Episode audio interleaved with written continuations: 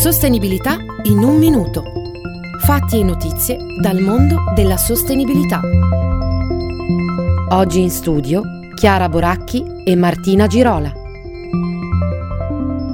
In Europa l'accesso alla natura non è per tutti e ci sono ancora molte disuguaglianze, lo rivela l'ultimo rapporto dell'Agenzia Europea per l'Ambiente. Secondo il documento, le città del nord e dell'ovest dell'Europa hanno più spazio verde totale rispetto a quelle dell'Europa meridionale e orientale e i quartieri a basso reddito sono i più carenti di aree verdi è stato fatto un nuovo deposito alla Banca Mondiale dei Semi, che sorge sull'isola di Spitsbergenin nell'arcipelago artico delle Svalbard.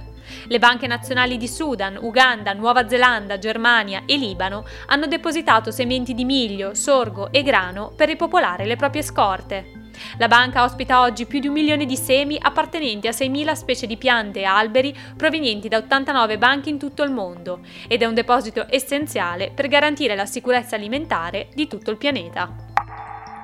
Il governo australiano ha inserito i koala tra le specie a rischio di estinzione in tre stati, Queensland, Nuovo Galles del Sud e territorio della capitale australiana. A causa dei devastanti incendi che hanno colpito il paese, infatti, la popolazione di koala è crollata del 30% in soli tre anni.